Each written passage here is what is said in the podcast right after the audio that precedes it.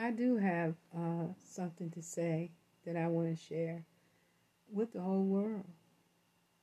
I'm not going to, I'm just going to come directly from within. And that is something that everybody needs to know that the worlds were created by God's word. He spoke and it came to pass. He said, Let there be light, and there was light. So in the beginning was the word. And because God created the whole world by his word, that proves the power of his word. Not only did God, God didn't keep it selfishly to himself because we all know about Adam and Eve and how they disobeyed God's word. And so they took on the the Bible says in Romans 6, whoever you obey is your master. So we all know that they obeyed Satan's word. He became their master, sold them to sin. Sin sold them. And the law came, they went up under the law, up under the curse. And even when they first disobeyed God's voice, God didn't bring really bring the curse on them. The devil come to kill, steal, and destroy. So he he punished them. And and make a long story short, God sent his word to the world as a human being. Moses made a pattern of the shadow of the things he saw in heaven. Jesus was the truth that came down from heaven. And he was God's word, he's God's flesh and blood. And there's life and power in his words. So, you know, it's nothing hard. It's simple. God's words are simple. Jesus was simple. I mean, the way he spoke was simple for anyone to understand, even little children. That's why he says, Suffer the little children, suffer, not the little children to come unto me, and forbid them not, for such is the kingdom of God. We all know that Jesus is the truth that came down from heaven. He's the true bread, He's the true vine, which indicates there's a false one. So Jesus said, except we become humble in our heart as little children, we won't be able to enter into his kingdom.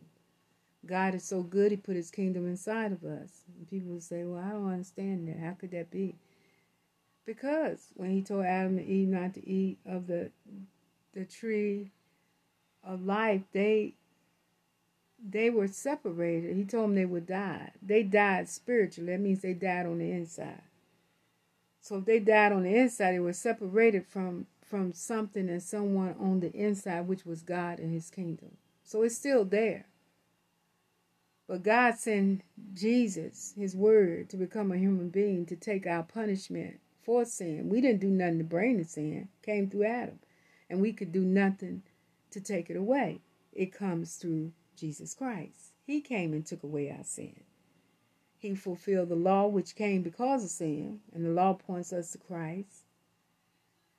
And so God was inside of Christ, reconciling the world back to Him. He wanted us back. But we have to come back through His Son, Jesus Christ, who is the Word of God. And so Jesus took our sins away. That's real. He became sin for us who knew no sin, so we could become the righteousness of God in Him. In other words, we God had a right to us because He made us. So He made a way for us to come back to Him. It's called the purchased possession, purchased by the blood of Jesus, forgiven for all our sins. Because Jesus took the punishment. And according to the law, you cannot punish, give punishment for the same crime. Cannot, cannot do that. Jesus took our punishment once and for all in the book of Hebrew, 9th and 10th chapter. And when he passed into heaven, when when when he when he died and moved out sin, he buried them. He went to hell, but his soul was not left in hell. Why did he go to hell? Because that's where Satan intended for us to go. For sinning against God and not disobeying his word and caused the whole world to go into that under that curse. But God came and brought us back from under the curse. Jesus became a curse for us. He became sin for us God did not leave his soul in hell. He raised Lord Jesus Christ from the dead the third day. Jesus was seen on many, spent time with his disciples, went back to heaven, passed into the presence of God, and when he did, he purged our conscience from dead works so we could serve the living God again. Not only did he purge our conscience, he sprinkled our heart from an evil conscience. He put his laws into our hearts and minds. He made a promise in Ezekiel he'll give us a new heart and new spirit because the heart is written in Mark 7 19 and 20 or 20th chapter 20th verse Mark 19 and 20 I mean sorry sorry 7 and 20 20 and 21 it tells you the heart that we all have possessed from Adam we inherited it from Adam lying stealing cheating murder adultery fornication those things were produced because of unrighteousness, which were unrighteousness, which come from sin, which come from rebelling against God's word. So God took care of all that. He's forgiven us. Jesus took our punishment. That's the good news. God loves us. He wanted us back. So he adopted us into his family.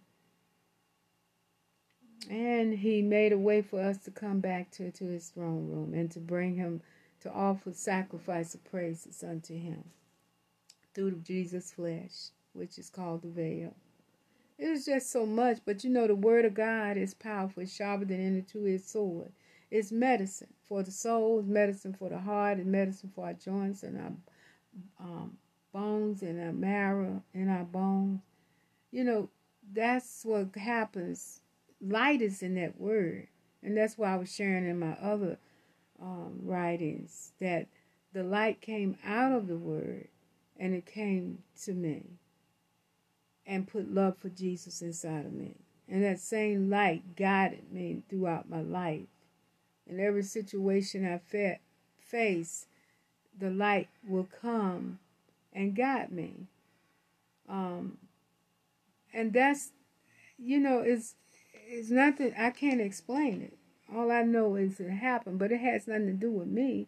It has to do with the reason why I had these experiences because I devour it. Just like you know how butter popcorn is.